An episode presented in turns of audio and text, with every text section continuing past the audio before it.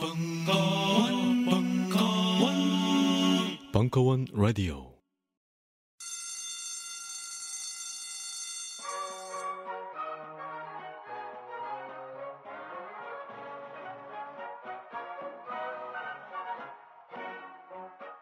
오늘도 힘차게 매일매일 활기찬 당신의 아침을 책임질 손안의 킹스베리, 중세 왕과 귀족들만 먹었다는 아로니아와 함께 발기찬 하루를 시작하십시오. 백 퍼센트 폴란드산 아로니아 열매 농축과즙 평산네이처, 평산네이처. 아로니아, 아로니아 친. 친.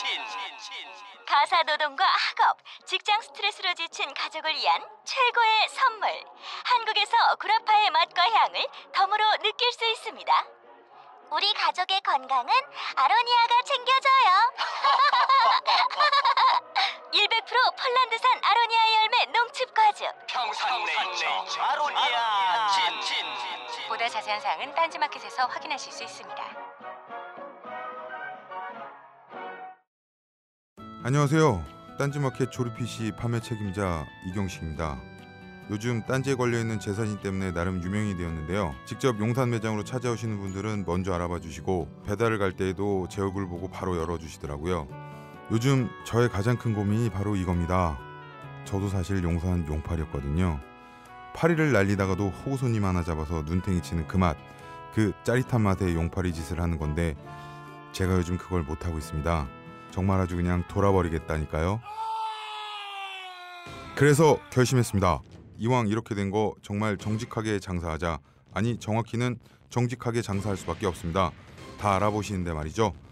은하계에서 가장 정직하고 가장 에이에스가 믿을 만한 조립 피씨 전문 업체 컴스테이션의 졸라 유명한 이경식이었습니다. 이왕 이렇게 된 거 아예 제 휴대폰도 밝혀버리겠습니다. 공일일 팔구이 오오육팔 전화 주십시오. 제가 직접 받습니다. 감사합니다. 저희 컴스테이션은 조용한 형제들과 함께합니다.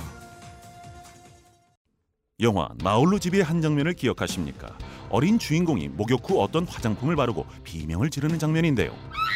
이때 썼던 제품에 유해 화학 성분이 들어있었다고 밝혀져 논란이 되고 있습니다.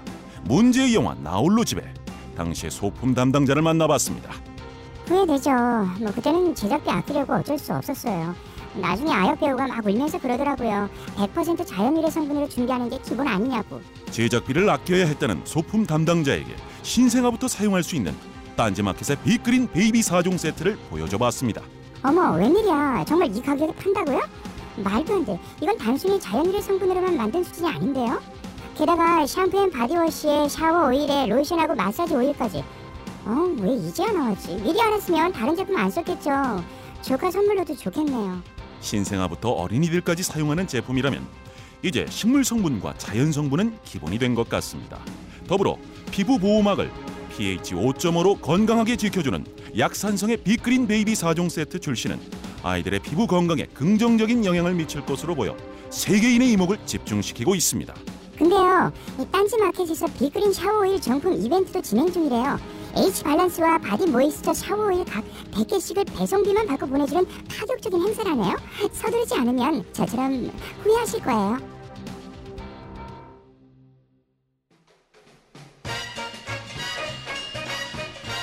김갑수의 작업 인문학, 아는 만큼 꼬신다.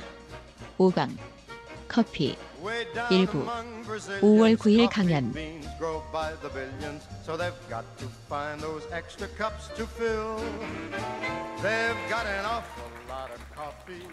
안녕하세요. 일주일 만에 뵙습니다. 어, 오 주가 휙 지나갔고요.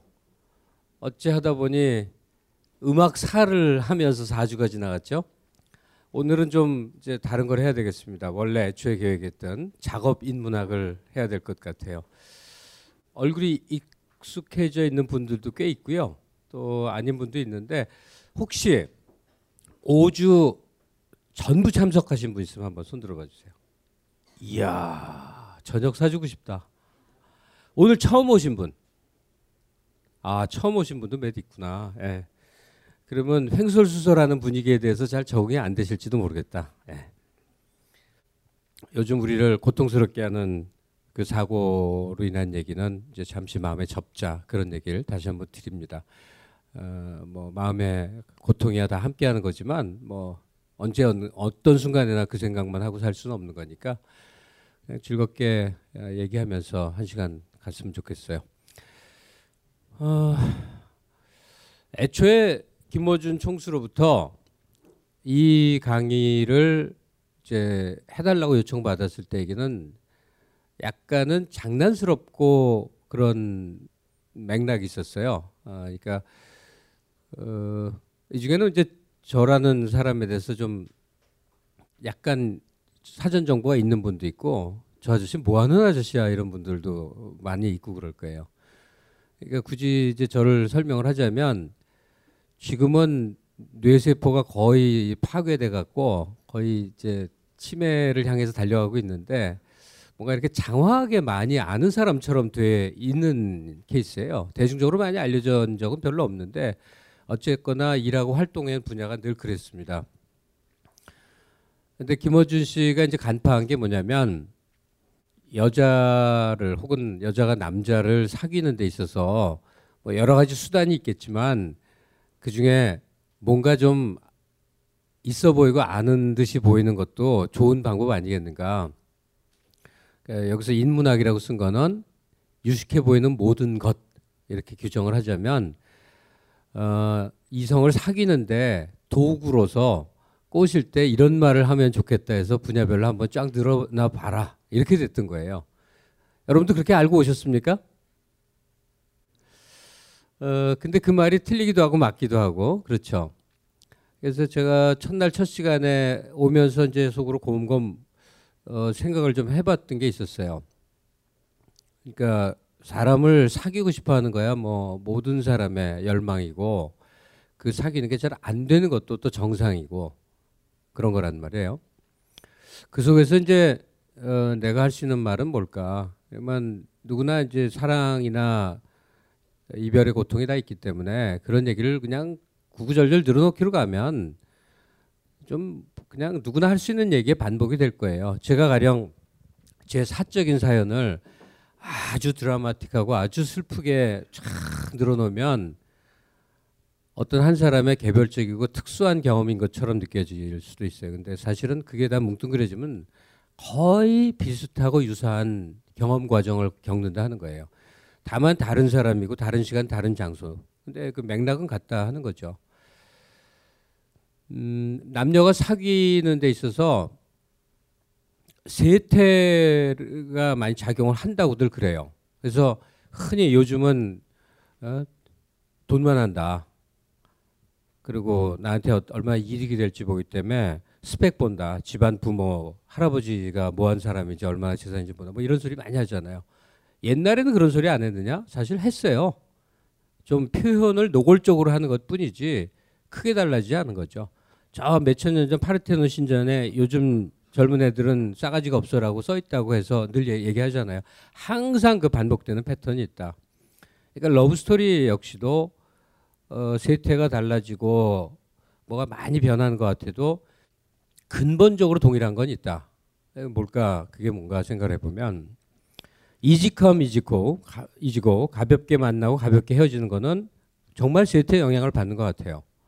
제 어렸을 때라고 할 수 있는 칠십 년대 혹은 팔십 년대는 지금의 북한 비슷했습니다. 어, 혹시 여러분들 대학가요제라는 행사 아세요? 대학가요제 일 회하고서부터 제가, 저는 엘피를 듣는 사람인데 엘피가 쭉 있어요. 그러면 초기 그 대학가요제 실황 엘피를 보면 앞에 이매, 이수만하고 임혜진이 아마 사회 봤나 그래. 그 사회자들 멘트가 짧게 나오고 그 다음 노래가 나오고 하는데, 그 칠십 년대 칠십사 년인가 오 년인가가 일 회였는데 칠십 년대 우리나라 방, 그, 그런 행사 사회자의 목소리가 여러분 안녕하십니까? 정말 정말 반갑습니다. 이거 뭐예요? 지금 북한 행사랑 똑같으니까 음성, 이 코, 톤을 딱 높이고 문어체로 말하고 뭐 그러는 게 그 당시 똑같았어요. 지금 그때랑 같아요. 다시 말해서 남녀가 만나는 게 굉장히 막 중대사고 가볍게 만나서는 안 되고 가볍게 헤어져서도 안 되고 뭐 이런 것들이 꽤 지배를 했고, 지금은 그거에 비해서는 훨씬 더 개방적이 되고 조, 좋아진 거죠. 자기가 좀 더 많은 사람을 만날 기회가 생겨 있고, 또 맞지 않았을 때 이렇게 헤어지기도 하고 잘 헤어지고. 대학교 이 학년생이 우리 아들을 보면 알겠어요. 대학 들어와서 지금까지 걔가 사귀었다고 자랑한 여자의 숫자를 도저히 열 손가락에 셀 수가 없어. 야, 그래서 요즘 그렇구나. 심지어 지금 이십 대들은 백일을 만나면 무슨 저 이벤트를 한다고 들었어요. 행사를 한다고. 근데 저 같은 세대 기준으로 백일은 아직 만남이 시작된 것도 아니거든. 지금은 백일, 백일 기도가 아니라 백일 행사하는 거 맞죠? 그러니까 그게 의미하는 바는 그만큼 잘 만나기도 하고 잘 헤어지기도 하고 또 새로운 사람을 크게 상처받지 않고 선택할 수 있고 뭐 이런 분위기라는 얘기일 거예요. 근데 제가 보기에는 그렇게 지금 같은 게 정상이에요. 지금처럼 우리가 다른 동성 친구들을 만나듯이 그렇게 만났다 또 뭐가 뜻 같지 않으면 헤어지는 게 정상이고, 그런데 그 모든 게 사랑이고 그 모든 게 연애냐, 일종의 일종의 러브스토리는 될 수 있는지 모르지만 그러나 구분해 볼 필요는 있겠구나, 그런 얘기예요. 뭐를 구분하자 하는 거냐면 제가 옛날이나 지금이나 사실은 본질에서 크게 달라지지 않는 게 있다고 말씀을 드렸어요. 또 서양이나 동양이나 뭐 이 문화권의 차이에서도 크게 다르지 않은 게 있다고 말씀드렸어요. 그건 뭐냐면 이른바 결정적 만남이죠. 모든 만남이 결혼으로 귀결되는 게 아니니까, 결혼을 의미하는 게 아니라 내 인생의 필사적인 필생의 만남, 치명적인 만남, 목숨을 건 만남, 혹은 그 만남이 어, 잘못됨으로 해서 그 다음부터의 생은 완전히 내가 공허한 유령처럼 돼버리는 만남. 우리가 사고가 나서 팔이 부러지면 혹은 팔이 잘려나갔다고 쳐봐요. 영원히 복구되지 않아요. 그러면 그 다음부터는 어떤 인생이냐? 팔이 없는 사람의 인생을 사는 거예요. 마찬가지로 치명적인 만남의 실패 이후에는 절대로 아물지도 회복되질 않습니다. 그냥 가슴에 상처를 품은 사람으로 살아가는 거예요. 그 사람은 그 이전과 이후는 다른 인생이 되죠. 시간이 많이 흘러갔고 마모가 돼서 자기를 잘 추스릴 수는 있게 되지만 그 상처는 영원히 사라지지 않습니다. 그런 치명적인 만남, 그런 필사적이고 결사적이고 어쩌면 전 인생을 통해서 한 번이거나 아주 운이 좋으면 두 번 정도는 가능한 그런 진짜 우리가 사랑이라고 이름 붙일 만한 그런 만남은 어떻게 가능한 거냐 라고 얘기를 시작하고 보니까 내가 너무 거창하다. 그러니까 되게 좋아하는 거예요. 말하고 보니까 문제다. 제가 이렇게 이렇게 김어준 씨는 이럴 때 으아 이렇게 재밌게 말하잖아요. 난 그게 안 되지. 좌우간 중대한 만남이 있죠. 그러면 그게 어떤 경우냐면 일단 그 먼저 말한 요즘 세태에서는 좀 더 자유롭고 빈번하게 만나기도 하고 헤어지기도 한다는 이지컴 이지고우의 만남에는 무엇을 조건으로 하느냐면 크게 두 가지를 볼 수 있을 것 같아요. 하나는 원료, 또 하나는 자산. 원료는 뭐냐면 생긴 거. 좀 원래 타고나는 거 있잖아요. 키 같은 거 타고나고 생김새도 타고나고 그게 좀 늘 잘생겨 보이고 이뻐 보이고 하는 사람들이 아무래도 유리한 게 사실이죠. 근데 요새는 원료가 의미가 없는 것 같아요. 이렇게 자기 개성대로 너무너무 잘 꾸며서 안 예쁜 사람이 하나도 없는 것 같아. 제 눈에는 여기 계신 저보다 연, 연하인 거의 모든 여성이 다 예뻐 보이거든요. 아닌 사람만 찝어볼까요? 몇 명? 가만히 있어. 보자. 진짜 예쁘단 말이에요. 진짜 예쁘단 말이에요. 진짜 예쁘단 말이에요. 이게 원료가 상관이 없게 된 것 같아. 다 지금은 뭐 멋, 멋지죠. 또 하나 이제 자산이라고 그러는 거는 그 쉽고 가벼운 만남은 확실히 금방 눈에 드러나는 그 사람이 좀 돈을 쓸 줄 안다든지 좀 비싼 걸 걸칠 줄 안다든지 뭐 집안이 뭐 어떻다든지 뭐 학교를 어떻게 다녔다든지 뭐 이런 것들이 확실히 좌우하는 게 사실인 것 같아요. 사람 인지상정이죠. 어떤 사람을 만나서 나에게 얼마나 이로운가를 생각하는 게 본능이기도 하니까 뭐 탓할 수는 없어요. 그러나 제가 말한 치명적인 그리고 필사적인 자기 인생을 거는 그런 만남은 그거는 대부분 그런 그 원료의 그 수준이나 자산에 갖고 있는 스펙이나 자산을 되게 초월해요. 그걸 잘 보여주는 게 티비 막장 드라마입니다. 근데 그거 다 거짓말이죠. 그런 일은 없죠. 제가 예능 프로를 하게 되면서 이상한 걸 참 많이 알게 됐는데, 이건 딴 얘기예요. 예능 프로 하면서 많이 알게 됐는데, 결혼 매니저들 그중에 제일 부자들만 상대하는 그런 사람들하고 프로그램을 몇 번 해봤고, 그러면 전후로 빈 시간이 있고 밥도 같이 먹고 그러니까 이런저런 얘기를 많이 들어요. 그럼 우리 사회에서 몇 퍼센트 이내에 든다는 아주 이 자산가들의 자녀들 그 만남은, 그 중에 한 유명한 분이래요. 절대로 절대로 그냥 만나는 일은 있을 수가 없다는 거예요. 절대로 절대로 없대요. 절대로 절대로 없대. 왜 그러냐면 어떤 만남이냐에 따라서 그 집안에 굉장히 그 재산 관계나 나중을 생각하는 군배 상속 뭐 여러 가지 문제가 복잡해지기 때문에 그건 절대로 절대로 있을 수 없대요. 그러면 뭐 고현정 씨가 어, 이재용 씨를 우연히 모임에서 우연히 보고 극장에서 그 물어봤더니 뭐 이렇게 해주고 또 뭐 뭐 다 우연한 그 보도 같은 거 많이 나오잖아요. 그건 전부 세팅이라는 거죠. 백 퍼센트 세팅이라는 거죠. 근데 그 당사자들이 모르게 하는 경우들은 꽤 있대요. 그런 회사나 시스템들이 그런 우연한 자리를 만든대요. 혹은 뭐 그녀와 그가 만나게 하기 위해서 서클을 만든다든지 승마 대회를 연다든지 뭐 온갖 걸 다 하는데 극장 한 채를 통째로 빌린다든지 뭐 얘기 들으니까 기가 막히더만. 근데 하여튼 그런 우연한 건 없다는 거고, 제가 이제 얘기하고 싶은 것은 실제 삶에서 존재하는 필사적인 만남의 배경에 대해서 좀 얘기하고 싶어요.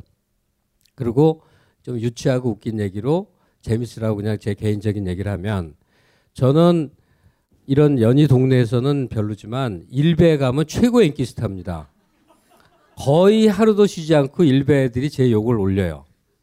근데 그 어떻게 제 가족 관계까지 취재, 추적을 한 거야. 그러니까 막 댓글에 막 달리는데, 일베에서는 왜 그러지? 쟤 생긴 거 갖고 그렇게 막 그러더라고. 뭐, 뭐 저렇게 생긴 놈이 있어부터 시작을 하는데, 저 꼴에 의사를 만났대. 마누라가 의사래. 의사가 나름 이쁘대. 대학도 좋은데 나온 의사래. 뭐 이, 이런 막 욕설 속에 그런 게 이제 그, 그걸 추적을 한 거예요. 제가 생각에는 일베 수준의 애들은 죽어도 이해 못할 거예요. 저 같은 경우는 아무것도 없어, 차비가 없어서 밖에 못 나가는 생활을 오래 한 사람이거든요. 그리고 병원에 환자로 갔다 대학병원 담당 레지던트가 나를 꼬신 거예요. 어, 왜 안 믿지? 백 퍼센트 진실이에요.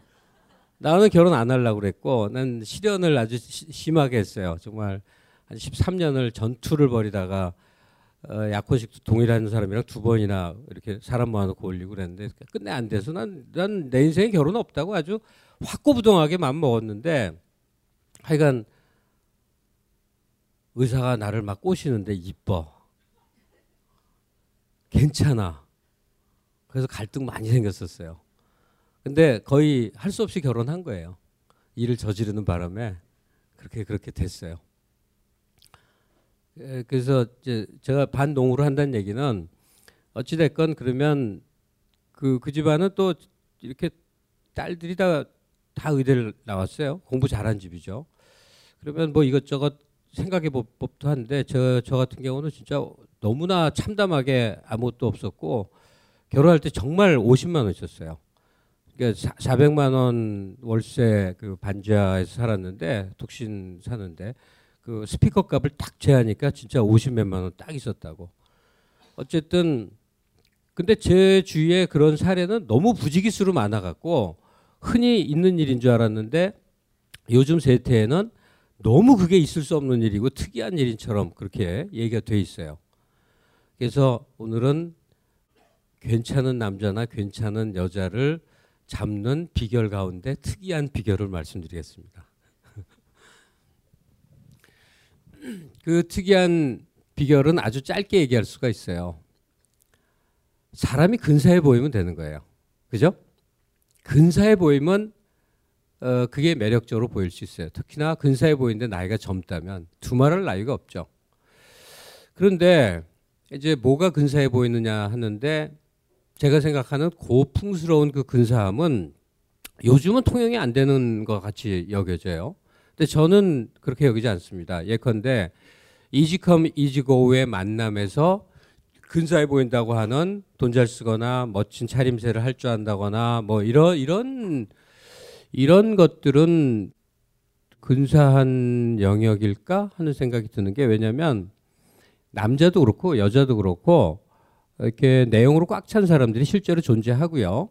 여기 계신 분들은 다 어 직업도 여러 환경도 다 다르겠지만 그런 걸 떠나 있는 소위 어 정신적 귀족들, 어퍼사이드의 수준에 있는 삶을 사는 사람들 세계는 그런 점에 있어서는 그렇게 가벼운 준칙들이 매혹이나 멋이나 매력으로 작용하지 않는 건 분명해요. 하여간 그 각자들 자기 삶의 이제 주위를 이렇게 둘러보는 거예요. 그 좋고 근사하다는 사람들이 모이는 자리에 구성원이 되고 싶어서 막 노력하는 사람들을 간혹 볼 때가 있어요. 근데 그 사람 안 껴줍니다. 굉장히 대단한 뭘 갖고 있는데도 안 껴줘요. 쉽게 말해서 수준이 안 돼서 그래요. 근데 그 수준은 되게 다른 게 아니에요. 이렇게 커뮤니케이션 안 되는 거예요. 뭐 갖고 있는 게 없는 거예요. 그랬을 때 그 수준의 일원이 되는 갖고 있는 게 뭐냐인데, 제가 보기에는 크게 두 가지로 구분해서 생각할 수 있는 것 같아요. 하나는 여러분들 에이 하고 실망할 것 같아요. 시답잖은 얘기한다고. 그렇지만 한 번쯤은 귀담아 들으세요. 책 얼마나 읽었나 이겁니다. 고등학교 때 피곤한 국어 선생님처럼 제가 얘기하는 거죠. 그런데요. 어, 그렇지 않습니다. 계신, 지금 하고 계신 직업이나 혹은 여기 학생도 있을 테고 뭐 다양하겠지만 얼마나 다채로운 삶의 경험을 하셨는지 모르겠지만 저도 못지않게 다채롭게 살아온 편이에요. 저는 활동을 별로 이렇게 안 하는 조용한, 조용히 어디 구석에 있는 삶을 살아왔지만 한 번도 구체적으로 어디 소속돼서 움직이지 않았기 때문에 가장 어려운 이제 환경의 사람들까지 전 야학을 대학 시절 내내 했기 때문에 그 지금도 공단 부평에 모여들 살거든요. 생활이 제일 어려운 사람들서부터 그다음에 무슨 당사자 뭐 에스케이 뭐 이런 회장 뭐 이런 그 이 이런 이쪽도 또 관계가 돼요. 이렇게 이런저런 연구가 있었어요. 에스케이 케미컬이에요. 에스케이 그룹이 아니고 좌우간 이런저런, 그러니까 여러 모습을 봤다는 얘기예요. 여러 모습을 봤는데 어, 그 속에서 소위 그 수준 갖는 사람들은요, 어, 책 봅니다. 그리고 그 거기서 즐거움을 얻는 어, 능력들을 다 가져요. 그러니까 책을 읽는 행위를 통해서 삶이 즐거워지고 시간이 즐겁게 가고 그것이 즐겁게 활용이 돼서 자기를 질적으로 도약시키는 그 체험들을 거의 대부분 가졌다고 봐야 됩니다. 그렇지 않은 사례를 잘 모르겠어요. 이런 건 있어요. 기업 경영자인데 착한 줄 안 읽고도 인생에 예지가 많아서 좀 통하는 사람들의 경우는 꽤 보는데 그런 경우가 아닌 대부분의 경우는 어, 뭐 읽습니다. 그리고 뭘 읽어야 되죠? 이 말은 정말 바보 같은 소리죠. 뭘 읽으면 그 다음이 뭘 읽어야 되는지가 바로바로 바로 바로 쭉 연결이 되니까. 근데 책 관련 일을 제가 참 오랜 세월 했었는데 예전엔 직함이 출판 평론가였어요. 방송에서도 책 프로 많이 진행하고 그랬었는데, 다만 책과 관련해서는 간단히 정리하면 이렇게 얘기할 수 있을 것 같아요. 자기 진지를 갖느냐의 문제예요. 진지, 벙커. 여기 벙커원이구나. 자기 진지가 있느냐의 문제예요. 이 세상의 책과 책의 대상이 되는 분야는 한도 끝도 없어요. 그걸 어떻게 읽냐고. 어떻게 섭렵해요. 도서 목록처럼 웃긴 건 아, 정말 없다고 생각해요. 물론 의뢰를 받고 저도 수없이 도서 목록을 작성을 해봤어. 간행물윤리위원 오랫동안 했었거든요. 그때도 맨날 그런 거 했어. 그거 다 꽝이에요. 도서 목록 어떻게 만드는지 아세요? 분야별로 좋은 책 쭉 묶어놔요. 역사책, 무슨 과학의 명저, 무슨 뭐 문학서적, 어, 철학서, 뭐 유행서적, 다 개똥이에요. 그거는 그냥 그때그때 기분 나서 시간 나서 읽으면 되는 거지. 그게 목록, 더 좋은 목록이 어디 있어? 더 좋은 목록이 어디 있냐고. 진짜 독서는 그게 아니라 재미삼아 즐겁게 일단 남독 아무거나 읽는 거는 기본 하나 있는 거예요. 요즘 나오는 것 중에 어 이거 재밌겠다 보는 거예요. 근데 제가 지금 얘기하는 진짜 독서는 소위 진지를 구축하는 거. 내가 깊숙이 아는 한 분야를 파고 들어가는 거예요. 단 한 가지의 분야를. 그게 뭐가 됐건 간에. 그게 스포츠가 돼도 좋고 재테크는 좀 아닌 것 같아. 그건 독서라고 하긴 좀 그렇고. 그러니까 우리가 조금 중요도를 높여서 생각하는 무엇이 됐건 어, 뭐 우주에 대해서 관심을 가졌건 여행에 대해서 관심을 가졌건 뭐 유럽에 대한 관심을 가졌건 중세에 대한 관심이건 조선조에 대한 관심이건 무슨 뭐, 뭐 하여튼 분야가 많이 있죠. 한 분야를 깊숙이 들어가는 게 독서과정이라고 저는 주장해요. 왜냐하면 무수히 본 사례들이 그거니까. 그 사람이 어떤 식견을 갖췄다 하면 다양하고 다채로운 많은 독서를 해서 엄청나게 많은 분야를 섭렵해서 박학다식한 것이 그 사람의 격조가 되진 않아요. 한 분야를 깊숙이 들어가는 겁니다.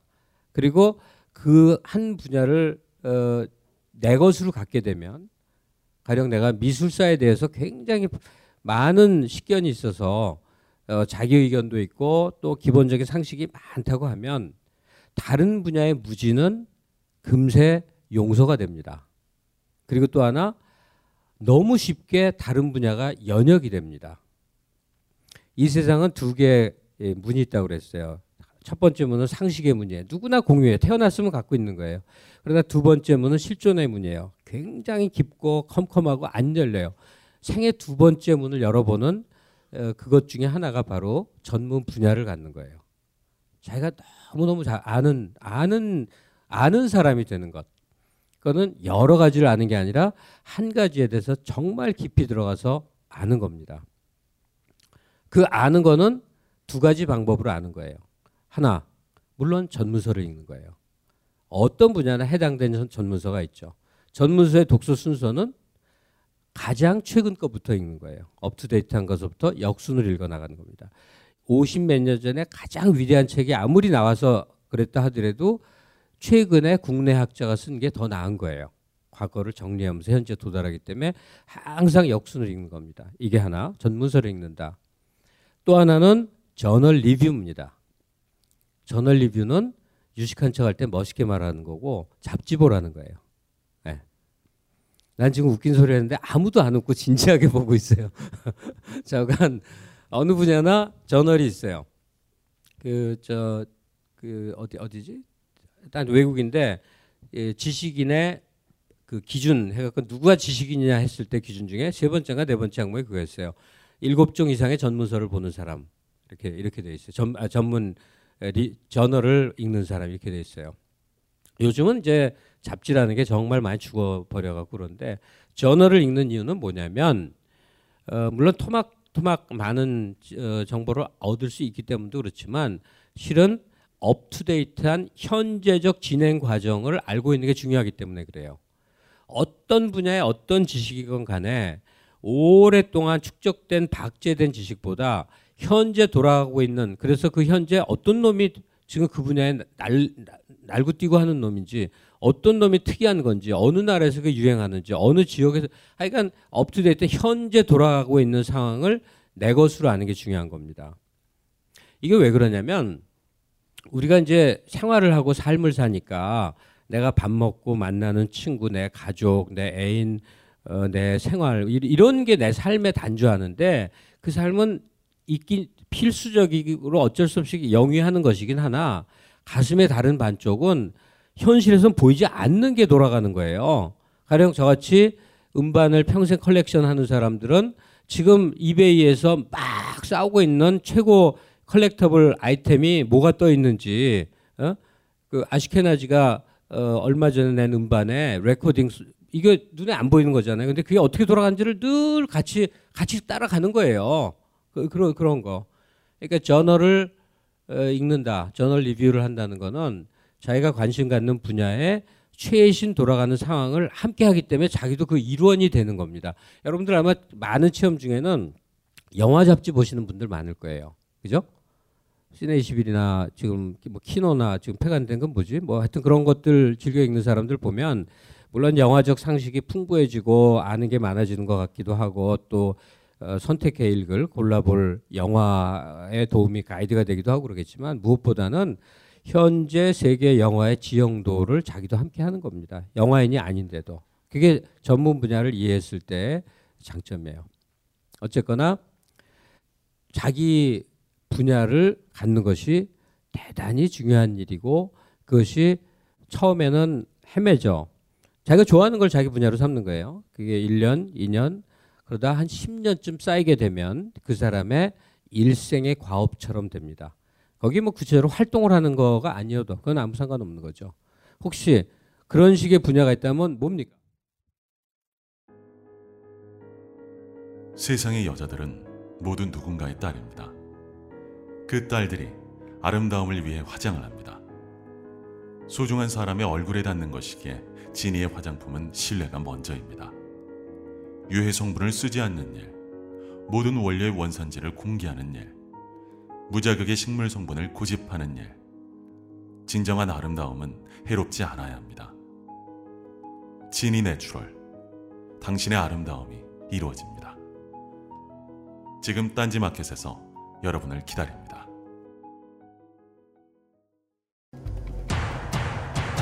벙커원 파이트 클럽 두 배 강해졌습니다. 한국 최초 프라이드 선수 최무배와 함께하는 벙커원 파이트 클럽. 맨몸 운동에서부터 눈빛 개조, 호신술, 격투기까지 지금 바로 벙커원 홈페이지에서 확인해보세요.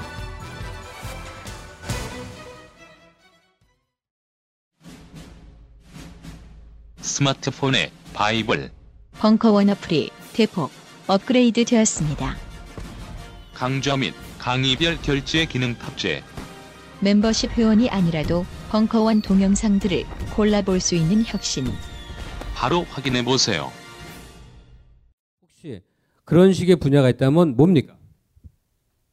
아, 저 같은 경우는 좀 다양하게 좀 많이 두루두루 아는 편이라서 아까 말씀하셨듯이 한 가지만 좀 파고 그래야 되는데 전 좀 관심이 여러 분야에 많아서 뭐 남자들 다 좋아하듯이 스포츠 많이 좋아하고 뭐 시사, 경제 아, 뭐 아주 막 깊게 하는 건 아니지만 뭐 제가 좋아하는 거 찾아서 듣고 거기 좀 배우려고 좀 노력 많이. 그 중에 하나만 지금 불쑥 선택한다면 어떤 걸까요? 요새는 좀 경제에 관심 많아져가지고 뭐 김광수 소장님 되게 존경하는데 뭐 그분 돈벌이는 별로 소, 소 도움이 안 되는 사람이죠. 아니 근데 이게 뭐랄까 좀 꽂히게 되더라고요 점점. 그래서 그거 좀 알려줘요. 김광수가 난 거예요? 선대인이 난 거예요? 김광수 소장님이요. 김광수 소장님. 아직까지는 여전히. 오케이. 옆에 분이요. 어, 저 같은 경우는 뭐 이렇게 말씀하신 것처럼 어떻게 깊이 들어간 건 아닌데 요즘 관심 있는 쪽이 뭐 심리학 쪽, 심리학, 심리학. 예, 심리학이나 이제 다른 건 이제 영화. 게슈탈트가 뭐예요? 어, 게슈탈트 붕괴는 제가 알기로는 어떤 단어를 계속 생각하면은 단어가 이상하게 보이는 그런 그 원래 이미 의미를 생각하다 보면 단어가 좀 이상하게 보이는 그런 걸 라고 알고 있는데 정말 생뚱맞은 설명이라고 생각이 드는데 아, 예. 그러니까 심리학에 관심이 있으신 거죠? 예, 예. 그것도 지금 메인스트림으로 가고 있는 그죠? 아, 예. 옛날엔 심리를 개인의 것으로 생각했는데 이제는 집단 심리로 가서 사회학을 거의 잡아먹었죠. 여기 사회학 공부하신 분이 있다는데 심리학이 완전히 다 먹어버린 생물학하고 심리학이 합치면서 거의 야 근데 어, 그쪽 관심은 굉장히 근사한 것 같더라고요. 예. 전공자도 많이 드러나고. 근데 지금 직업적 흥미 말고 정말 사적 관심, 내가 혼자 관심 가져서 어, 열심히 하는 분야 뭐 이런 거겠죠. 옆에 분 앉은 순서니까 한 번만 더 합시다. 예. 아, 저도 개인적으로 심리학 쪽에 관심 있어가지고 한동안 그쪽에 책도 좀 읽고 했었거든요. 근데 최근에는 다시 좀 시들해졌어요. 제가 한쪽만 이렇게 편식하는 거 아닌가 생각해가지고 다른 쪽에 좀 관심을 가지려고 생각 중이에요. 저는 지금 편식의 중요성을 얘기 드린 거고요. 그렇죠? 네, 근데 오히려 파다 보니까 제가 너무 편식하고 있는 것 같아가지고. 그럼 심리학에서 권장할 만한 야 이건 괜찮았다 하는 책이 있다면 어떤 게 있어요? 제가 이렇게 딱 구조적으로 이렇게 딱 틀이 잡혀 있는 게 아니라 그냥 잡다하게 읽었어요. 그 심리학에 관련된. 근데 저 개인한테는 도움이 됐는데 제가 이렇게 말씀 설명드리기는 좀 부족한 것 혹시 같아요. 혹시 처세서적 읽으신 건 아니죠? 네, 처세수로 관심이 별로 많지 않아요. 처세 경영도 네. 심리학이라고 분류를 하더라고. 근데 그건 조금 다른 거잖아요. 그렇죠. 하여튼 읽으신 그분의 책 중에 하나 제목 기억나는 거 있으면 아니면 저자 기억나는 거 있으면. 갑자기 물어보시니까 생각이. 우리가 초등학교를 잘못 다녀서 그래. 막구 자라갖고 다. 발표력이 왕성하지 않은 거예요. 예. 어, 하여간 자기 진지를 구축하는 게 참 중요하다는 거예요. 어, 지금 어떤 분은 심리학 관심이 있어서 여러 가지를 읽었는데 아, 내가 너무 편식하는 거 아닌가 이 생각이 드셨다고 지금 얘기를 하잖아요. 근데 제 생각에는 아예 어, 심리학의 그 원, 원점이 되는 예? 쭉 한 백여 년 전까지 가서 이렇게 두루 한번 본다면 그러니까 이제 심리학의 현재 추세까지 이렇게 이렇게 막 나면 굉장히 많은 거를 설명할 수 있는 그런 게 되지 않을까 싶어요. 하여간 그 한 덩어리와 나머지 하나는 그러니까 독서를 지금 두 가지 아, 세 가지로 얘기한 셈이네요. 먼저는 유행서적은 그때그때 즐거움과 재미로 그냥 무차별적으로 골라 읽는 거다. 읽고 남 주고 버리고 굳이 쌓아놓을 필요 없다. 근데 진지 구축이 중요하다 하면 그리고 진지는 저널과 전문서 두 개로 그렇게 병행하는 것이다 하는 거고 또 하나는 역시 문학서적입니다. 그런데 이 문학서적이 이것도 역시 또 고리타분한 얘기처럼 될 것 같네요. 첫 번째로 말한 그때그때 유행서적을 읽듯이 신경숙 소설도 읽고 정유정 소설도 읽고 재밌게 읽는단 말이에요. 근데 그거는 어, 내 생활의 일종의 엔터테인먼트, 즐거움 정도로 생각을 하시고 요는 우리가 세계문학전집 권수에 꽂아놓는 책들이 있어요. 그죠? 그거를 일생 동안 몇 권이나 읽느냐가 자기 생의 과제인 경우들이 여야 할 것 같다는 생각이 들어요. 어디에나 세계문학전집 많이 있죠. 민음 세계문학전집도 있고 펭귄 우리나라에 번역돼 나왔고 꽤 여러 종이 있어요. 아주 옛날 거 지금 다시 나오는 걸로 의류나 의류 것도 지금 나오고 있더라고. 근데 어쨌든 간에 위대한 정신의 소산들 그게 지금은 사람들이 읽을 시간이 없어갖고 못 읽는데 다 두꺼우니까 뭐 스마트폰으로 이렇게 하다 보면 하루 가고 조금 뭐 읽는다는 게 컴퓨터 모니터에서 독서하는 걸로 채워지고 이러는데 어쨌든 어, 세계문학 전집은 이렇게 해야 된다고 저는 봐요. 설사 육 개월에 한 권을 겨우 뗀다 하더라도 현재 내가 무엇을 읽고 있는 상태다를 갖고 있는 게 중요하다는 거예요.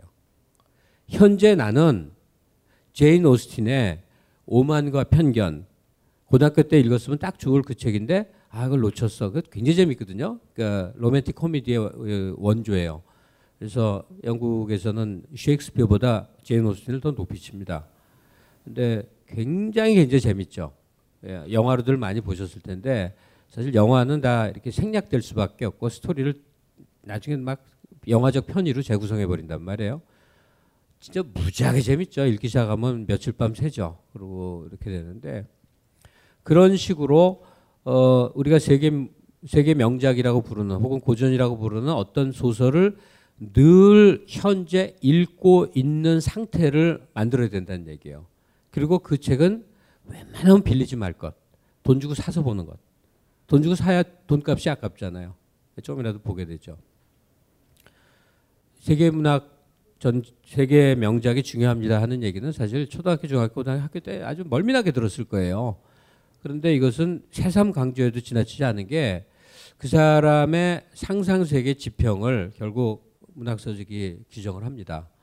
그러니까 조금만 조금만 몇, 몇 개의 스텝만 더 밟으면 그런 책을 읽는 게 굉장히 즐겁다는 데 도달해서 실제 책 읽는 많이 읽는 분들 보면 무섭잖아요. 쟤는 언제 시간 있어 저렇게 읽나 그러잖아요. 근데 그 사람들은 무슨 이를 악물고 손을 깨물으면서 읽는 게 아니라 그게 너무 재밌기 때문에 그렇거든요.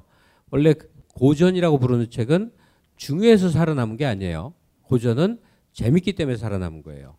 학자들이 이건 위대합니다 해갖고 그게 살아남을 수가 없어요. 대중들이 계속 원했기 때문에 그게 결국 교과서에도 실리고 연구서도 되는 거고, 먼저는 재미있는 거죠.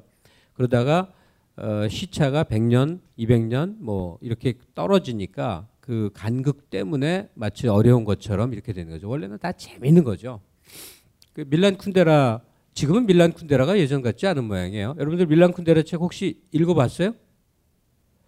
그러니까 집단이 지배하는 사회에서 개인의 가슴은 럭비공처럼 튄단 말이에요. 그걸 너무나 유머러스하게, 그리고 비소설적으로, 비소설적 구성으로, 그러니까 꼭 에세이 같죠.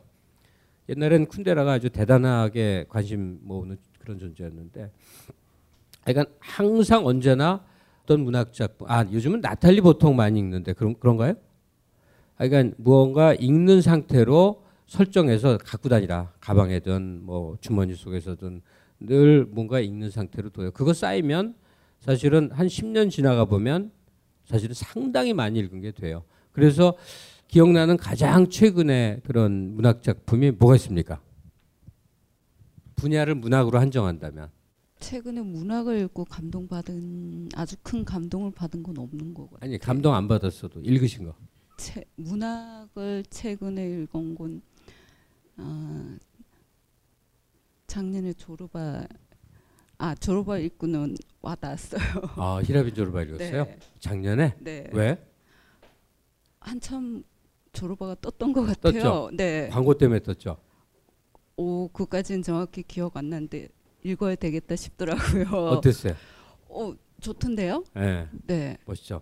회사 그만둬야 되겠다는 막 생각이 들고 네. 그랬어요. 자유인이 되고 싶죠? 네. 그게 관뒀어요? 아니요. 그럴 필요 없는 거지. 마음을 확 지평을 넓히는 거죠. 실제 행동을 뭐 작품 따라가나. 네. 야, 조르바 읽으셨구나. 조르바를 쓴 작가 이름은 굉장히 어렵거든. 어, 니코스 카잔 카 카잔스키인가? 아닌데. 카잔차키스. 네. 가장 최근에 읽은 문학 작품. 어, 저는 수능 본 지 얼마 안 돼서. 아, 학생이구나. 네. 저는 정호승의 내가 사랑하는 사람. 그 양반 그거는 저 시집이에요? 예, 네, 시집인데 시 한 편인데 그거에 좀 기억이 많이 남더라고요. 예. 네, 네, 네. 그거 예. 네. 정호승 씨가 애잔하죠. 예. 네. 네, 네. 그래요. 요즘도 시집 읽는 사람이 있구나. 어떻게 읽게 됐어요? 그 시가 그냥 좋아서 한번 봤는, 그냥 보기만 했어요. 여자친구 있어요? 없어요. 없어요? 예. 아니 정호승 시집 읽고 누구랑 얘기 안 나눠봤어요? 그 애들이 까분다고 해서 그러니까 안 해요. 왜 까분다고 그래? 괜히 지적인 척 하지 말라고. 그러면 지적인 친구랑만 놀면 되지 뭐. 옆에 분은요? 제가 까분다고 안 해요. 제가 까분다고 안 해요. 그런데 안 읽어도 되는 이유를 제공하는 게 저런 친구예요. 왜냐면 그 한국인이 책을 안 읽는 이유에 대한 조사들이 굉장히 많았었어요. 제가 예전에 책 프로그램 많이 했기 때문에 이제 그런데 이제 그 문화 나라마다 다르죠. 근데 서구 경우는 이제 자꾸 얘기 속에서 읽었던 책의 인용을 출처 없이 그냥 뚝 하면 상대가 받고 뭐 이런 게 흔히 있어서 사실 책을 안 읽으면 약간 사람 취급을 못 받는다는 거예요. 그러니까 필수적으로 어, 책을 읽는다거나 또는 문화적 교양을 갖춘다거나 하는 거가 자연스럽게 되는데, 우리 경우는 책을 읽은 티가 나면 바로 옆에 친구가 너 지적인 체 하지 마 라고 속을 죽인단 말이죠. 잘난 체하는 것처럼 된단 말이죠. 서로가 다 같이 낮아져야만 그걸 인간적이다 이래서 편해지는 분위기가 있어서. 근데 그, 그렇게 되면 우리가 영원히 성장하지 않을 텐데 조금 아쉽긴 아쉬운 거예요. 근데 분명한 사실은 지금은 대중교육이 그 이렇게 일반화되어 있기 때문에 고등학교 졸업자들의 한 팔십 퍼센트 가까이가 대학을 가는 세상이 됐어요. 그러면 그 사람이 전부 다 지식인이고 지적 존재고 교양층이냐면 사실은 안 그래요. 교양층은 한 사회에서 여러 가지 요인으로 해서 상당히 소수에 걸러진 사람들이 교양층이 되게 됩니다. 근데 그 교양층에 속할 수 있는 사람들은 사실은 깊이 있는 혹은 열정적 독서를 다 하죠. 다 합니다. 그, 그들이 눈에 잘 안 띈다거나 마주칠 기회가 상대적으로 적어서 그런 것뿐이지 어, 여기서 제가 좀 고리타분할지 모르나 새삼 강조하는 그것은 한국 사회 내지는 또는 그냥 글로벌하게 인류적으로 봐도 어, 지식 그, 교, 교양층 소위 저 비루거스 비루거툼이라고 표현하는데 이 교양층에 해당하는 사람들은 그것을 흡수하는 원천으로 책을 도외시하는 경우란 전혀 없습니다. 다른 맥락으로 무엇인가를 습득할 수가 없기 때문에 그 실험도 있어요. 뇌에 이렇게 활성화되는 것을 무슨 단, 뭐 이렇게 촬영하는 게 있대요. 그러면 유일무이하게 뇌에 그 이렇게 지적 이 작용이 일어나는 부분들이 빨갛게 활성화되는 게 이제 책을 읽을 때라는 거예요. 그럴 수밖에 없는 게 인간의 감각이 여러 가지로 분산이 되어 있는데 가령 티비를 본다 뭐 하면 다른 감각이 많이 작동을 해서 뇌에 있어서 성찰하고 생각하는 그 기능은 상대로 위축이 돼요. 되긴 되나 조금 되는 거예요. 다른 모든 영역이 그런데 오로지 책을 읽는 행위는 활자 하나에만 고정시키고 있기 때문에 자기의 그 사려하는 띵킹 기능만 극대화되는데 그게 이렇게 단층 촬영해 보면 멀겋게 나오는데 어, 그것 외에 아직까지는 인간이 개발한 다른 방법이 없어요. 그러니까 하여튼 그렇다는 겁니다. 아, 책 얘기는 그만하죠. 재미없을 거예요. 근데 분명한 사실은 자기가 근사한 이성을 만나는 그리고 만날 만한 사람이라고 비춰주는 그 사람의 폼과 멋 여기에 있어서는 그 사람이 가진 무엇인가가 아주 크게 작용한다. 아니 뭐 겨, 거의 결정적으로 작용한다. 그리고 뭔가 있어 보이는 것에 어, 토대는 책일 수밖에 없다. 그 책은 자기가 어떤 전문 분야를 갖고 있는 것과 그리고 문학작품, 소위 고급한 어, 좋은 문학작품을 어, 얼마나 많이 섭렵해서 일상의 이야기 속에 녹아 나오느냐 여기에 달려있다. 이렇게 말씀을 드리겠습니다. 이게 오늘 얘기에 빨리 맞춘 절반이고요. 자, 나머지 후반은 커피 얘기입니다. 어, 커피는 사실 사례로 얘기하는 겁니다. 굳이 커피일 필요 없어요. 그러나 제가 얘기하고 싶은 맥, 핵심은 일상에 존재하는 깊이의 세계입니다. 그 사람이 뭔가 있어 보이고 싶어 할 때 어, 어떤 것이 소재로서 가능한가 한 예인데 개인적인 얘기를 하자면 저는 어, 한 이십여 년째 커피를 로스팅을 해요. 커피를 볶는다는 뜻이에요. 그래서 뭐 이렇게 복잡합니다. 이렇게 도구도 많고 뭐 다 백 년 정도 된 도구들 다 구해서 막 이렇게 막 하는 그런 취미가 있어요. 그리고 그것도 하루 이틀도 아니고 오래 하니까 어, 어떤 대학에서 강의를 해달래. 참 세상 살고 볼 일이야. 뭘 오래 하면 원고 청탁이 먼저 와요. 하여튼 그런 식으로 이렇게 어, 그건 단지 좋아서 이렇게 한 건데 그래서 어, 사실은 그게 뭐 마라톤이 돼도 좋고 등산이 돼도 좋고 뭐 그 피처 뭐 수집 같은 것도 좋고 뭐가 돼도 좋은데 한 어떤 분야에나 깊이의 세계가 존재한다. 그렇기 때문에 어, 자기가 취미 내지 취향의 세계로 갖고 있는 게 소위 말해서 삶의 문화화입니다. 이제 다 눈치채셨겠지만 그 사람이 무언가 있어 보여서 어떤 이성에게 그것도 어, 굉장히 서로 존중해서 이해, 이해관계라든지 삶의 내 삶의 유익함 불리함을 다 초월해서 전부를 걸 수 있는 만남의 대상으로 보이는 자질로서는 먼저 말씀드린 그 사람이 지속적으로 게으르게나마 독서를 계속해서 내적으로 쌓여 있는 게 있고 또 한 축은 역시 삶의 문화화된 그런 모습입니다.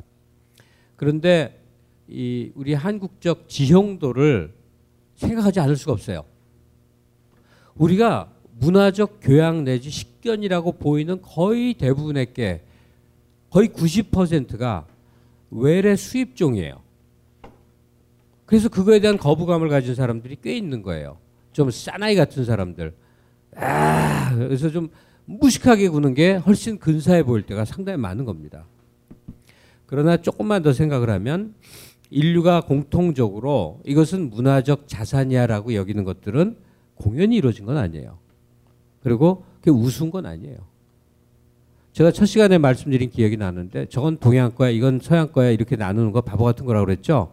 그건 제국주의 시절 이백 년 전 얘기고 지금 우리가 구분하는 것은 전통사회 것이냐 현대사회 것이냐. 지금 우리가 서양이라고 여기는 모든 것들은 한 백여 년 전서부터는 양의 동서 구분 없이 이 스코틀랜드 원산의 자켓을 일본의 재단사가 디자인해서 변형시키고 중국에서도 한국에서 명동에서 만드는 거예요. 그렇기 때문에 현대인의 것이지 무슨 서양의 것이 아니란 말이죠. 마찬가지로 우리가 문화적 식견으로 여기는 삶의 문화의 대상이 되는 그런 거리들은 저게 서양 취미를 가진 그런 게 아니에요. 가령 어, 마시는 음료도 전통은 좋은 것이요 해갖고 다 다도를 해갖고 녹차 마시고 작설차 마시고 보이차 마셔야 좋은 거 아니에요. 실은 우리나라 다도 있지도 않았어요. 다도 쌩 거짓말입니다. 다 일본에서 온 거예요. 그리고 아주 소수가 절에서 행해졌는데 그 절조차도 일본의 영향을 받아서 다 변형이 됐더라고. 그러면 뭐야? 그럼 뭐 웃기잖아요.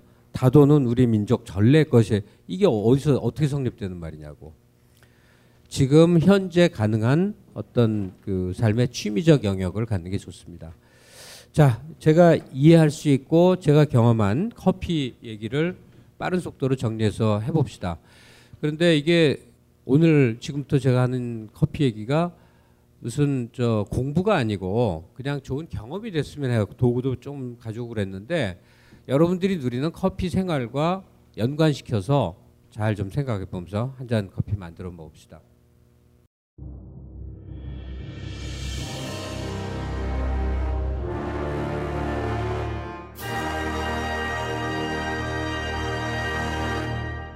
당신을 위한 강연이 있습니다. 발버둥 쳐봐도 우리의 인생은 B급! 세상의 다수도 B급! B급을 위한 B급! 총 여덟 가지 최고의 선별자들이 추수리고 추수림 벙커원 특별기획 B급 B급 철학! 영화, 만화, 드라마, 게임에 빠진 이들에게 바치는 잠언, 심지어 골라 듣는 재미까지! 골라 골라 아무거나 골라 못 고르면 내가 골라 아무거나 골라 벙커원 홈페이지에서 확인해 보세요. 세상에 단 하나, 오직 단 하나만의 최고의 컨텐츠를 꼽자고 하면 무엇이 있을까요? 모든 인간이 모일 수 있는 자리에서 쭈구리 쭈구리 쭈구리 쭈구리가 되지 않는 최고의 컨텐츠를 꼽자고 하면 무엇이 있을까요? 주인공이 될 수 있는 궁계 일학의 컨텐츠! 그 모든 것이 존재하는 단 하나의 컨텐츠! 벙커원 멤버십! 다채롭고 무궁무진한 강의들을 마음껏 들을 수 있는 기회! 지금 당장 확인하세요! 돈을 모아서 부자가 되는 통장관리 비법을 한번. 그럼 그중에서도 서울 강남의 부자들은 요즘 어디에 투자하는지. 그나마 절세할 수 있는 금융상품들이 대안이 되고 있습니다. 각종 언론에 재테크 정보들이 넘쳐납니다. 그 재테크 정보들 접하고서 여러분들 살림살이 좀 나아지셨습니까? 그 정보들은 여러분이 아닌 여러분들 호주머니를 노리는 업체들을 위한 정보거든요. 그래서 선대인경제연구소가 준비했습니다. 재테크 정보의 허실 특강, 정직한 전문가들의 명강연으로 가계경제를 새롭게 설계해 보십시오. 자세한 사항은 선대인경제연구소 공지사항에서 확인하시고요. 아울러 광주와 부산에서 부동산 전환기의 생존법 특강도 개최하니 참고하시기 바랍니다.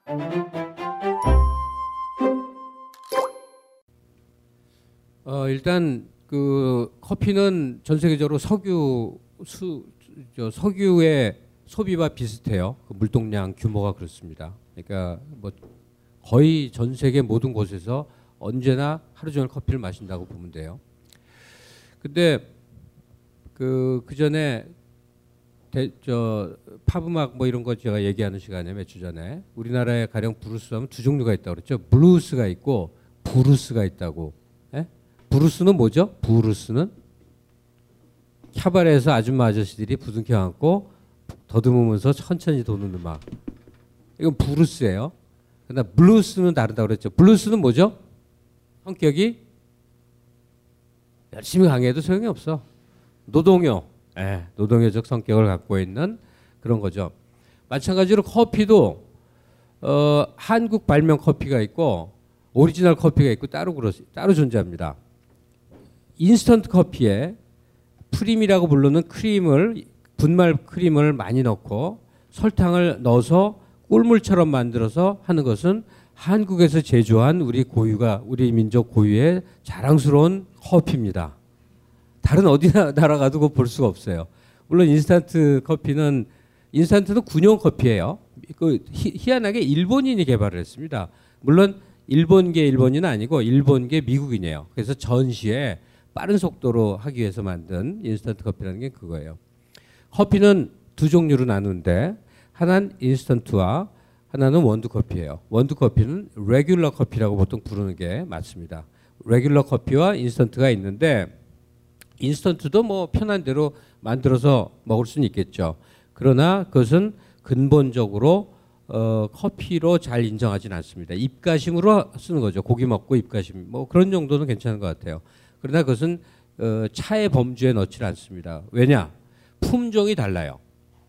어, 세상에는 굉장히 다양한 지역에서 다양한 커피를 재배를 하지만 어, 크게는 두 종류, 원래는 세 종류인데 편의상 두 종류로 나뉘어요. 하나는 로부스타라고 부르는 종류의 커피나무가 있습니다. 이것은 평지에서 자라요. 그리고 어, 열매가 많이 열립니다. 주로 동남아에서 생산을 해요. 이 로부스타에는 어, 카페인이 굉장히 많이 함유되어 있고 맛이 써요. 이것이 바로 백 퍼센트 인스턴트 커피로 활용되는 커피입니다. 그러니까 로부스타는 레귤러 커피에서 전혀 다루질 않습니다. 만, 만, 뭐 해먹지 않아요. 그러니까 여러분들이 지금 어, 뭐 다방 커피, 자판기 커피, 믹스 커피라고 부르는 종류의 인스턴트 커피, 거기에 크림과 설탕을 잔뜩 친 종류의 한국에서 아직도 커피 시장의 한 칠십 퍼센트 가까이를 차지하는 그 커피는 일단 얘기해서 제외하기로 합니다. 뭐 마셔서 상, 상관은 없으나 그걸 마셨는데 커피를 마셨다고는 보통 이쪽 분야에서는 여기질 않습니다. 그러면 이 우리가 원두 커피라고 부르는 레귤러 커피는 품종이 뭐냐? 이건 아라비카라고 부르는 거예요. 아라비카라고 불러요. 그래서 말 그대로 아랍이 아랍 지역이 원산일 것 같은데 대개는 크게 고산 지역에서 재배를 하는 게 좋은 커피를 의미합니다. 약간 약간 쌀쌀해지는 날씨가 오락가락 하는데 그래서 지역은 크게 세 군데로 나뉩니다.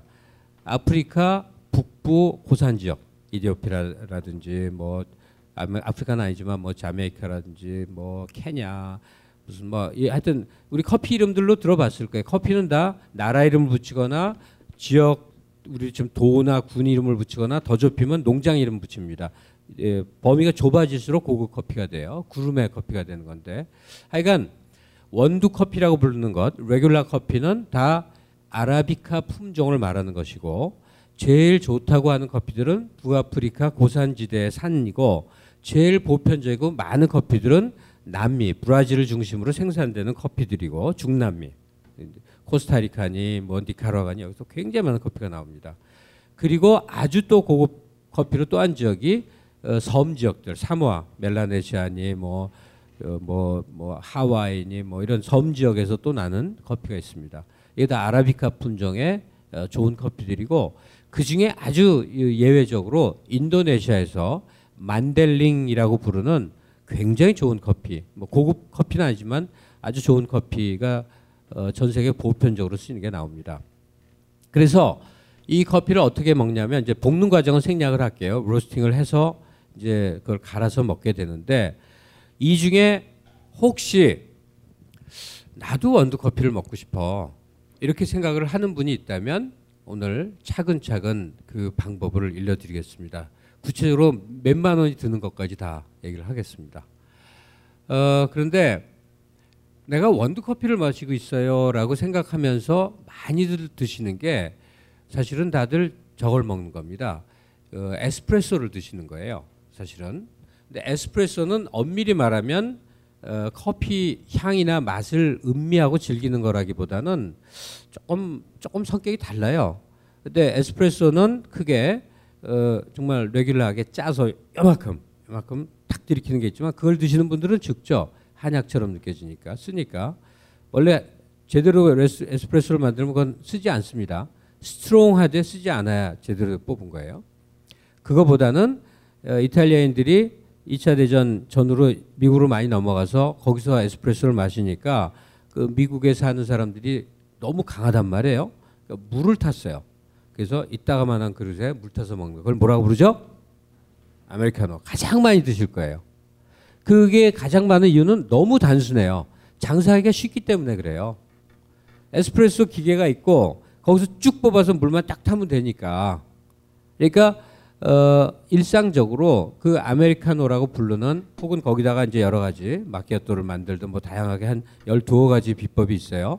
어, 그러니까 에스프레소를 변형시켜서 바리에이션하는 다양한 방법이 있는데 뭐 그거는 그냥 어, 즐거운 이제 이건데 그냥 음료 생활인데 다만 아메리카노를 드는 것은 그것도 일종의 레귤러 커피이기도 하고 원두 커피에 속할 수는 있으나 어, 커피의 향과 풍취를 즐기는 그 세계는 아닌 거예요. 그건 필, 그거는 분명한 게 용도가 어, 햄버거를 먹으면서 목 넘김이 좋게 하는 용도예요. 케이크를 드시면서 잘 넘어가라고 드는 거예요. 그걸 음미하고 즐기기는 상당히 어렵습니다. 왜냐하면 이 뽑아내는 조, 동안에 소위 이 커피의 심장이라고 그 핵심부만 쭉 빠져나오기 때문에 어, 에스프레소 그러니까 아메리카노가 카페인은 제일 적어요. 카페인은 일정 정도 온도 이상에서 일정 시간 이상이 지나야 우러져 나오는 건데 에스프레소는 쭉 뽑아버리기 때문에 카페인이 나올 시간이 형성이 안 돼요. 카페인은 오히려 굉장히 적은 겁니다. 그러면 그러면 그러면 원두 커피 근사하게 제대로 마신다는 어, 레귤러 커피는 뭡니까? 그러면 저 홍대 앞이나 신촌이나 또 강남에 가끔 있는 어떤 집 드립 커피 전문점들. 커피를 내려 먹는 방법은 굉장히 다양하게 있어요. 사이폰도 있고 뭐 심지어는 그 뭐 차게 해서 먹는 그 뭐 하여튼 여러 더치라고 그래서 그 배에서 불 끓이기 나쁘니까 한 여덟 시간, 열두 시간 내려서 하여튼 여러 가지가 있어요. 굉장히 다양한 게 있는데 그래도 커피를 가장 보편적으로 맛있게 그리고 즐겨 먹으면서 그것이 마치 와인을 즐기는 것처럼 하나의 그 취미 세계로 들어가는 것은 어, 드립 커피라고 볼 수가 있습니다. 어, 드립 커피라고 우리가 부르면서 어, 하는 그 세계에는 크게 네 가지 조건이 필요합니다. 네 가지가 필요한 거예요. 첫째는 물이 있어야 되겠죠. 물이 있어야 돼요. 이 물은 크게 우리가 마실 수 있는 모든 물은 크게 두 가지로 나눕니다. 경수와 연수가 있어요. 경수는 광천수 같은 거. 사 먹는 어 뭐죠? 그 생수의 상당한 부분이 그 미네랄 워터 예, 경수입니다. 그것은 차로 먹는 거 아니에요 원래부터. 거기는 철분도 많이 있고 여러 가지 성분이 있어서 향을 죽여버리기 때문에 음료용으로 그냥 물로 마시는 거지 그 생수 사다가 커피 물로 쓰지 않는 겁니다. 물론 생수 중에는 연수도 있긴 있는데 대부분은 경수예요. 그러면 연수는 뭐냐? 강물이에요. 강에서 나고 연못 같은 데서 퍼온 물이에요. 그 대표적인 게 뭐냐? 아리수예요. 커피에 제일 좋은 물은 아리수입니다. 그리고 여러 나라에서 그 비교 검사했는데 한국의 수돗물이 무지하게 품질이 좋습니다. 그건 백 퍼센트 신뢰하셔도 좋아요. 다만 염소 냄새가 좀 나죠. 수돗물 냄새가 나죠. 그래서 그걸 그냥 활용하려면 어, 좀 귀찮더라도 물통에 받았다가 하루 정도 지난 다음에 쓰면 싹 날아가고 좀 더 적극적이라면 집에 쓰는 정수기 정수기 보통 있죠. 필터 걸르는 거. 그 정도면 백 퍼센트 좋은 겁니다. 그렇기 때문에 커피를 더 맛있게 마신다고 에비앙 그 비싼 걸 사다가 끓여서 하시면 그거는 괜한 공돈 쓰는 거예요. 수돗물이 연수일 뿐더러 아주 좋은 물입니다. 그래서 정 수돗물 찝찝하거나 그러면 어, 그 저 부리 부리마 내가 한동안 썼었는데 약국 가면 파는 이렇게 생긴 걸러 먹는 거 있어요. 가운데 필터 딱 있고 한 삼, 사만 원이면 사거든요. 그걸 그걸로 걸르면 싹 걸러지죠. 커피에 있는 성분들 아주 저 물에 있는 성분들 그, 그렇게 해서 저도 한 몇 년은 그걸 썼었어요. 어쨌든 물이 필요하다. 좋은 물이라고 그러는데 우리 경우는 도무지 좋은 물을 찾아 헤맬 필요가 없다. 그래서 커피에서 물을 굉장히 커피 전문 서적에서 물을 강조하는데 이게 전부 유럽 자료예요. 우리는 당최 그럴 이유가 없어. 그냥 우리가 수도 탁 틀면 나오는 물이 좋은 물이니까. 그리고 또 하나는 역시 빈이겠죠. 빈. 빈. 빈은 콩이죠. 커피 콩이에요. 어, 커피에 관심 있는 분들께 목매어 호소합니다. 왜 커피를 사오시는 분들이 갈아서 사오십니까? 그러면 안 되는 거예요. 집에 냉장고 있죠. 집에 세탁기 있을 거예요. 집에 전기밥솥이 있을 거예요.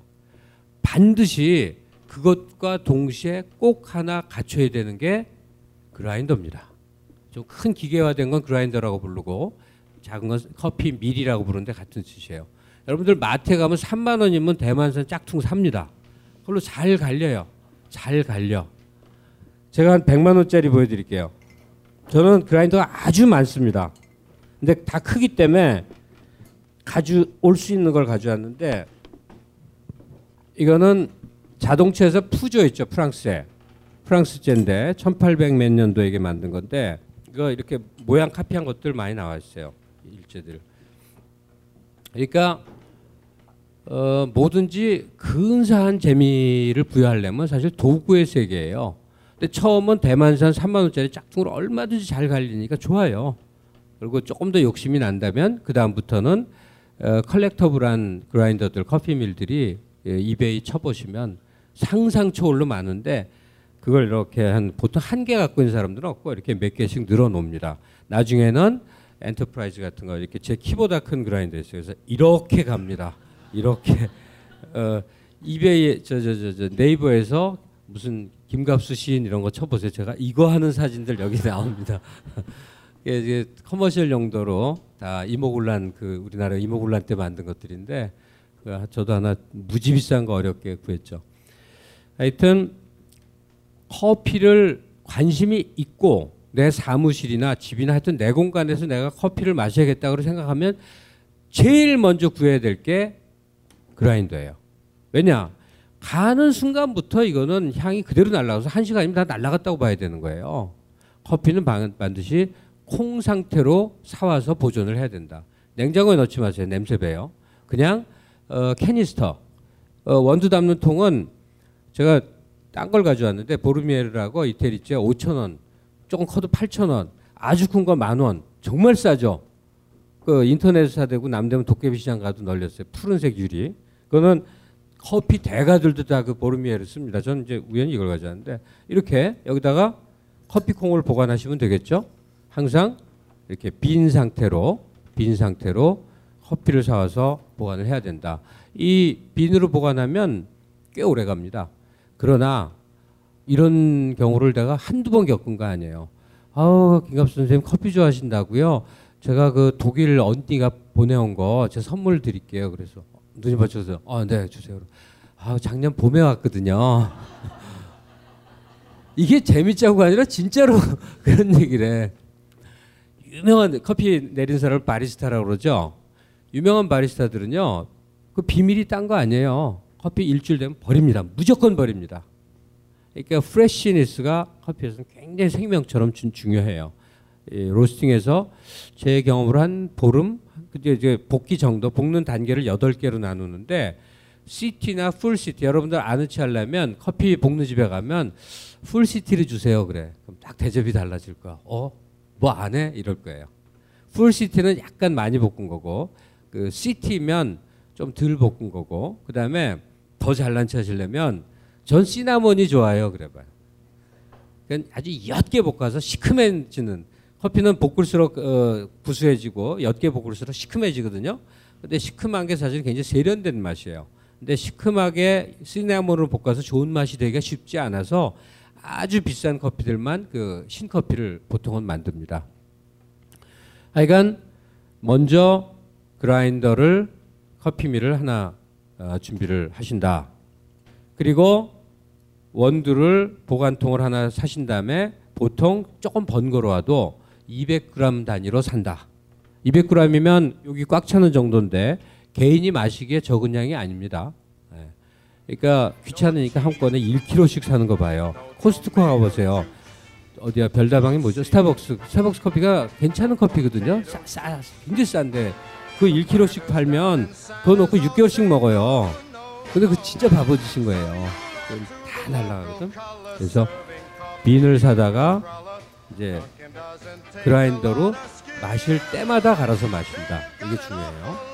그러면 일단 내 옆에서 한 사람의 쉬다가 갈아주시기 바랍니다.